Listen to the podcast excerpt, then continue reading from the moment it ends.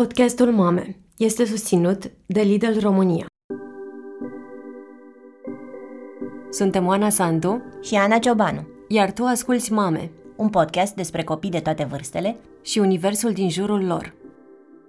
Mama, mami, mami, tati, mame. Ce e mama? Mama copilul este mama. Mulți dintre noi am crescut învățând să fim ascultători și fiind prea puțin ascultați. Când suntem ascultați, ne cresc stima de sine, reziliența și capacitatea de a ne găsi singuri soluțiile. Când copiii sunt ascultați, se simt acceptați și iubiți. Dacă ne dorim o societate tolerantă în care fiecare să-și găsească locul și să le ofere empatie celor din jur, trebuie să învățăm să ascultăm copiii, ca să înțelegem ce e de schimbat în lumea lor, acasă, la școală, la judecătorie, la medic sau într-un centru de plasament. Sunt Ana, iar aceasta este o serie de șase povești despre cum ascultăm copiii. Noi părinții, dar și medicii, profesorii, psihologii sau voluntarii din sistemul de protecție a copilului. În acest episod, Oana explorează cum sunt ascultați copiii de către sistemul de justiție. Povestea începe cu o poezie – E scrisă de o fată de 14 ani, după ce divorțul părinților ei a adus-o în fața unui judecător. Mi-am dorit un singur lucru. Am cerut să nu-l mai văd și e un lucru atât de sumbru că m-ai pus să-l revăd. Am citit și o lacrimă mi-a curs, căci un pericol tu m-ai pus. Mi-ai spus să stau lângă el, parcă ar fi un lucru mititel. Cea pe care ați auzit-o este Maria. O să-i spunem așa ca să-i protejăm identitatea. E un copil curajos. Este în clasa 8 și este mezina dintr-o familie cu trei fete dintr-o comună de lângă Iași. Eu tot timpul din mic am fost copilul ăla cu mâna sus. Tot timpul voiam să vorbesc, tot timpul voiam să mă fac ascultată. Și la un moment dat, când uh, lucrurile au început să se agraveze, tata fiind nu mai sub influența alcoolului, nu mai certuri în casă, stea aruncate, fac disparte. Um, eram absent în clasă, eram, eram acolo, numai că mă uitam în gol. Nu auzeam nimic, nu, eram absentă, practic. La școală a trecut prin mai multe episoade de bullying când era mică. Colegii o jigneau, fiindcă are pielea mai închisă la culoare. Acasă, Maria, surorile și mama lor au trecut prin violență domestică. Când avea 10 ani, Maria a aflat că există ordin de protecție, căutând pe Google cum să te aperi de tatăl violent. La aceeași vârstă, a sunat la 112 de teamă că tatăl ei va ucide mama. Povestea Mariei nu este ușoară, dar vrea să o spună, fiindcă vrea să aducă o schimbare. Acum doi ani, mama, cea care întreține familia, a reușit să iasă din relația abuzivă.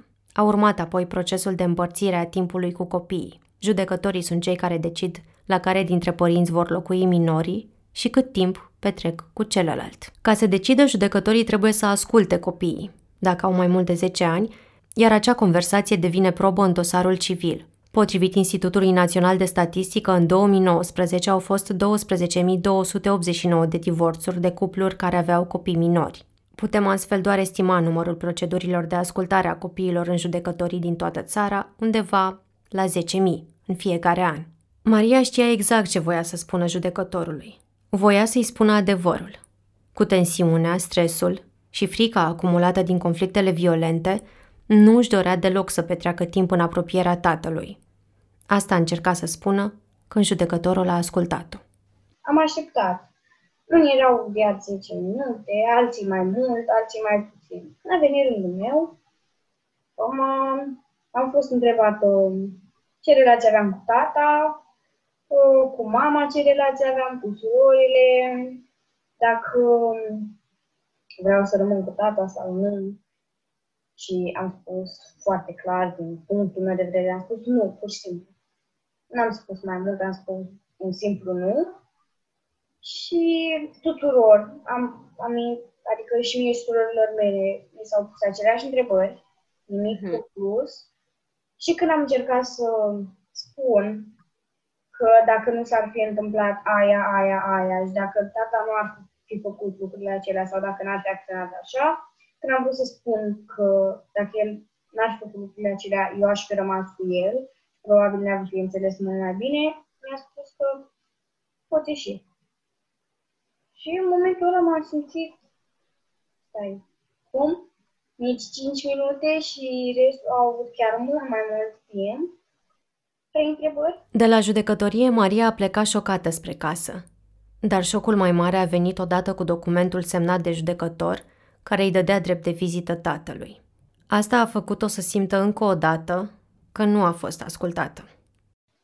Mi s-a spus că trebuie să petrec jumătate din fiecare vacanță cu el, două weekenduri pe lună și de ziua lui să fiu prezentă, obligatoriu, pentru că atâta timp cât presupun că eu aleg ce se întâmplă cu viața mea și eu aleg ce vreau să fac și ce nu. Pentru că nu vreau să păstrez legătura cu el, iar mai apoi aflu că eu trebuie să petrec practic jumătate din an cu el. Surorile tale și mama ta cum au reacționat? Uh, ați vorbit despre, despre audiere, despre cum nu te-ai simțit ascultată? Da, i-am spus și a spus că noi nu avem cum să facem asta, nu avem cum să rezolvăm nimic pentru că practic ei decid ei uh, hotărăsc pe cine și cât ascultă și ce întrebări tu. Și mi-a spus că tu, dacă nu, nu vrei să te duci, nu mergi. Chiar dacă mă dă în judecată, nu. Maria își dorea cumva să dea mai departe povestea asta despre nedreptate, dar nu știa cum. Până când o profesoară a ascultat-o. Andreea Fedor i-a predat engleză Mariei, are 29 de ani, cercetează la doctorat implicarea femeilor în politică și lucrează și în ONG-uri. În pandemie a descoperit că Maria lipsea uneori de la orele online. Așa a aflat că în familia fetei erau nevoi financiare mari, iar Maria nu avea un laptop. Împreună cu alți profesori din școală, au făcut rost de unul. Asta primăvară, când Andreea i l-a adus acasă Mariei, a simțit că fata avea nevoie să vorbească. Și atunci am ascultat-o a început să povestească mai multe despre relația de acasă și uh, violența domestică și abuzuri și era hotărâtă cumva să vorbească. Cum ți-ai dat seama de asta? Ce ți-a spus sau ce ai văzut din mimică, din, din gesturi? Poate poți să-ți aduci aminte puțin de, de momentele alea când tu ți-ai dat seama că are nevoie să fie ascultat. Pur și simplu eram afară și vedeam așa dorința ei, fiind, fiind în pandemie, cu copiii în general au intenția asta și dorința de a te, te, îmbră, de a te îmbrățișa. Însă vedeam cum ea și-ar fi dorit să se apropie, fiind și perioada de așa natură nu am, am ezitat așa puțin și am văzut apoi în ochi, practic în ochi, așa ceva, o privire care îți spune că am nevoie de ajutor. Bine, acum și pentru oamenii care vor să citească astfel de, de priviri. E cumva simți dacă ai această parte dezvoltată și ești deschis către empatie, simți cum expresia feței se schimbă, ochii așa parcă sunt rugători. Andreea știa că acest moment, când un copil are încredere în tine să-ți povestească cele mai complicate lucruri pe care le trăiește, e rar în viața cotidiană unui profesor. E imposibil să asculți și să afli ce se întâmplă în viața a 250 de copii câți poți întâlni ca profesor într-o zi. E greu să asculți în astfel de condiții chiar și dacă îți dai silința să fii atent și empatic. Andreea a decis să ducă povestea Mariei mai departe. Mai departe, a însemnat către Laura Albo, activistă civică de la Centrul de Mediere Comunitară și Securitate din Iași, fundație care din anii 2000 lucrează în zona violenței domestice și sprijină supraviețuitoare. Coincidența face că organizația Laurei era parte dintr-un proiect internațional de cercetare a modului în care profesioniștii din justiție interacționează cu copiii, inclusiv atunci când judecătorii decid cât timp petrec părinții cu copiii după separare. Din păcate, uh, judecătorii nu consideră că aceștia ar putea să aducă o perspectivă obiectivă și, de fapt, întregul proiect asupra acestui aspect se învârte în sensul în care percepția tuturor este că uh, nu vor obține informații coerente și că nu vor obține informații care să fie uh, să poată fi folosite.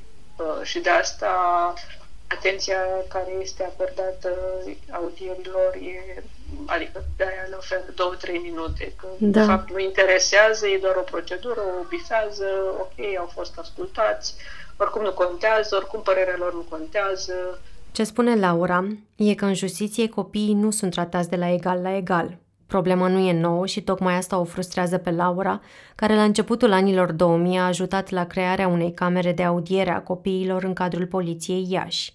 Era o realizare incredibilă, își amintește, doar că acea cameră n-a funcționat niciodată. Iar în prezent, după 20 de ani, suntem la nivel național aproape în aceeași situație fără camere speciale în care copiii să fie ascultați, fără judecători specializați pe interacțiunea cu copiii, fără magistrați care să înțeleagă că violența domestică între parteneri afectează la fel de mult copiii, chiar și când ei nu sunt direct agresați. Unii magistrați, spune Laura, nu se gândesc la efectele nedreptății pe care copiii ca Maria o simt atunci când sunt ascultați superficial, iar sistemul are și alte hibe. Dincolo de faptul că de cele mai multe ori îl vede pe tatăl lor acolo, uh, dincolo de faptul că nimeni nu-i, nu-i confirmă sau infirmă că ceea ce va fi spus nu va fi împărtășit cu părintele agresiv. Deci sunt foarte multe minusuri în zona asta, uh, în sensul în care, pe de o parte, să existe un spațiu corespunzător de audiere, pe de altă parte, judecătorii să nu aibă o asemenea încărcare pe caz, în al treilea lucru, ce am înțeles de la Brașov, care e un caz fericit, uh, um, că acolo există această instanță pentru familie, adică judecătorii se specializează cumva la locul de muncă, uh, pentru că au foarte multe cazuri care sunt toate pe familie, în timp ce la alte instanțe din țară, judecătorii, sunt, uh, ei trebuie să rezolve absolut toate. Nu au doar cazuri de, adică și familie însemnând orice, nu doar violență domestică. Se organizează foarte puține instruiri la nivel național și uh, de cele mai multe ori nu sunt oferite alternative de timp, astfel încât tu dacă prinzi instruirea într-o zi în care ai de mii de dosare, nu ai cum să renunți la ele ca să poți să participi la o instruire. Tribunalul pentru Minori și Familie din Brașov, despre care Laura vorbește, este o anomalie. A fost creat în 2004 într-un proiect pilot care ar fi trebuit să continue cu astfel de instanțe specializate în toată țara. Proiectul a rămas la stadiul de pilot și Tribunalul Brașov este singura instanță specializată cu procese în civil și în penal. Judecătoarea Gabriela Chihaia are 41 de ani și conduce tribunalul de 2 ani. Spune că unii judecători încep sesiunea de ascultare întrebându-i pe copii câte ceva despre ei, ce pasiuni au sau cum e la școală. Alții le pun muzica lor preferată în timpul conversației. Discuțiile au loc la noi în biroul judecătorilor, în principal în biroul meu pe care îl uh, pun la dispoziție ori de câte ori uh, este nevoie pentru ascultarea copiilor în prezența judecătorilor care fac parte din complet și a grefierului. Evităm uh, și niciodată nu ne îmbrăcăm în robe, încercăm să creăm un cadru cât mai uh, plăcut uh, pentru, pentru copii, le oferim, uh, eu știu, bomboane, ciocolată. La prima instanță, în schimb, uh, uneori se întâmplă, să spun, uh, o situație nu foarte plăcută, fie părintele care prezintă copilul uh, cumva îi face o instruire anterior legat de ce se întâmplă și atunci copilul știe foarte bine și vine și spune da, știu, vreți să discutați cu mine ca să vă spun uh, cu cine vreau să rămân, ceea ce, din punctul meu de vedere, este o atitudine greșită din partea Uh, părinților și o modalitate nu foarte bună din partea judecătorului dacă se limitează la a întreba copilul cu care din părinți vrei să rămâi, spre mm-hmm. exemplu, să locuiești în cazul unui divorț. Și cealaltă variantă în care copilul nu știe de ce vine la instanță, pentru că părinții au fost foarte atenți ca el să nu afle, de exemplu, că ei sunt în proces de divorț. Și atunci am întâlnit când eram la judecătorie această situație, copilul nu știa, avea deja 10 ani jumătate, 11 ani și uh, practic a fost uh, super uh, speriat și blocat. Deci aflase de la, de la dumneavoastră care îl, îl ascultați. Da, da, ceea ce evident că i-a creat un șoc, efectiv, și ne-am dat seama că din punct de vedere psihologic copilul acela va fi foarte greu să depășească, în primul rând, momentul, dar și probabil o situație de neîncredere în părinți în viitor, o soluție pentru ca judecătorii să asculte empatic ar fi ca instanțele să aibă în organigramă psihologi cu care magistrații să se consulte și poate chiar să pregătească sesiunile de ascultare. E o concluzie la care a ajuns avocata Liliana Ștefănescu Goangă din Brașov, cu experiență bogată în cazuri de violență domestică, de la procese pentru ordine de protecție la divorțuri și încredințări părintești ale minorilor. Acum un an ea a creat un proiect prin care 13 copii, aflați în mijlocul divorțului părinților, au primit terapie psihologică gratuită. Și am constatat uh, pe parcursul acestui an, pentru că am avut copii care se aflau în multe proceduri judiciare, că tocmai pe momentul uh, acestor proceduri, acestor procese în instanță sau audieri uh, în ordine de protecție, în divorțuri, au nevoie de susținere psihologică. Și exact mă gândeam la faptul că dacă ai introduce un divorț sau te gândești tu, părinte, să introduci divorț și există un copil minor, să fie obligatorie întâi prezentarea copiilor la niște sesiuni de consiliere psihologică pentru ca ei să fie uh, să fie pregătiți de către un specialist și să li se explice ce urmează să se întâmple și să discute cu ei despre ce urmează să se întâmple pentru că altfel vor intra așa cu capul în perete și nici nu vor ști ce li se întâmplă. Maria și tatăl ei nu s-au întâlnit după decizia judecătorului. Îi este frică de el și nu are de gând să-și pună viața în pericol pentru o hârtie.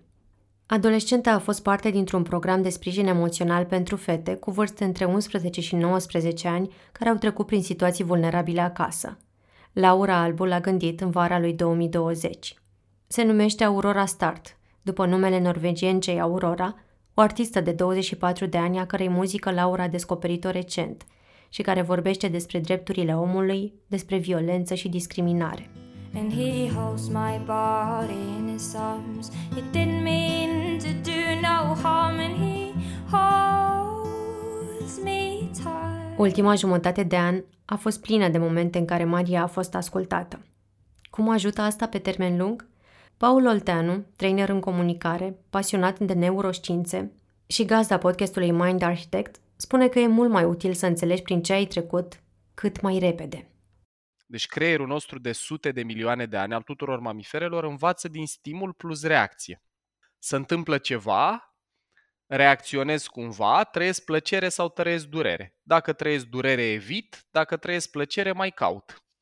Și atunci, chiar dacă eu am trăit în prima parte a vieții niște experiențe nasoale, în care n-am fost ascultat, n-am fost auzit, n-am fost văzut, dacă după aia dau peste oameni dispuși să facă asta cu mine, are loc literalmente un proces de vindecare. Psihologic vorbind, asta se întâmplă în creierul nostru. Dacă ea are parte de oameni atenți, empatici, grijuli cu nevoile ei și cu ea la 11 ani, e mult mai util decât dacă ar avea parte de atenția asta la 17 ani. Dar să aibă la 17 ani e mult mai util decât să aibă la 27 de ani. De ce? Pentru că cu cât circuitele alea sunt întipărite mai adânc și mai profund prin repetiție și asociere. Deci dacă eu în primii 27 de ani din viața mea nu prea m-a băgat nimeni în seamă, nu m-a ascultat nimeni, asta nu înseamnă că sunt pierdut. Și creierul meu să poate recabla. Dar e nevoie de mult mai mult efort de recablare decât dacă aș fi trecut de la lipsă de ascultare și ignoranță la ascultare, empatie, prezență cu ani mai devreme. Maria are planuri de viitor și crede că ea și oricare dintre noi putem face o schimbare. Uneori, asta înseamnă chiar să asculți 10 minute un copil. La început voiam să mă fac doctor când eram mică. Și după am început să văd lucrurile din cu alți ochi, adică voiam să ajut și încă vreau asta și dacă nu să ajung un psiholog sau judecător, vreau măcar să fiu voluntar undeva, unde știu că pot să încerc să fac o schimbare.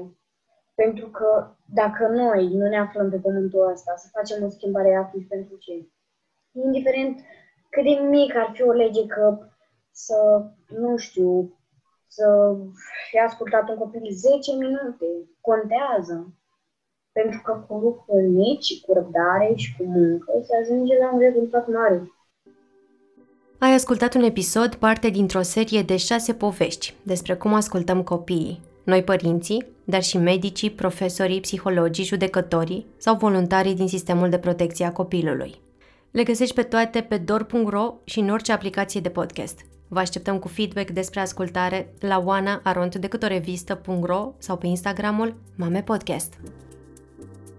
Podcastul Mame este susținut de Lidl România. În fiecare episod, experta în educație timpurie Carmen Angelescu, de la centrul Step by Step, principalul promotor al educației timpurii de calitate în România, ne spune pe scurt de ce este important să ascultăm copiii. Carmen Angelescu spune că una dintre principalele provocări în relația dintre copil și părinte este școala. Atunci când copilul intră la școală, în multe familii se întâmplă o ruptură între părinți și copii, fiindcă părinții încep să-și dorească competiția, să ceară note mai bune și cât mai multe progrese. Așa că e important să fim înțelegători cu copiii care încep școala. Majoritatea școlilor, din, mai ales din orașe, sunt suprapopulate, deci a asculta copilul e cam complicat să mai fie ascultat fiecare copil. Și atunci referința mea ca învățător, ca educatoare, ca profesor, este la toți copiii și am și o nevoie de satisfacțiile mele profesionale și atunci sunt mândră de cei care răspund așteptărilor mele și eludez pe ceilalți și se întâmplă o ruptură îngrozitoare în grupul de copii, în uh, ceilalți copii care nu sunt în accepțiunea profesorului, care nu are întotdeauna deschiderea să înțelecă toți copiii trebuie să știe. Fiecare știe însă în felul lui.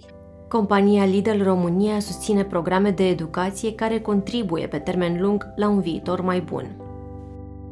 Podcastul Mame este produs de Dor. Ideea a fost a lui Cristian Lupșa. Gazdele sunt Oana Sandu și Ana Ciobanu. Tema muzicală este un musical postcard de Răzvan Gabăr. În acest episod ați auzit și un fragment din piesa Murder Song, de artista Aurora. Iar dacă v-a plăcut această serie, vă rugăm să susțineți DOR cu un abonament lunar sau anual, care ne va ajuta să spunem în continuare astfel de povești. Găsești toate detaliile pe dor.ro susține. Dacă vreți să aprofundați ascultarea adolescenților, căutați pe YouTube podcastul Zi de Bine. În primul episod, Melania Medeleanu are o conversație grea cu mama unei adolescente care s-a confruntat cu depresie severă. E o pledoarie importantă pentru cum să fim mai atenți și mai prezenți.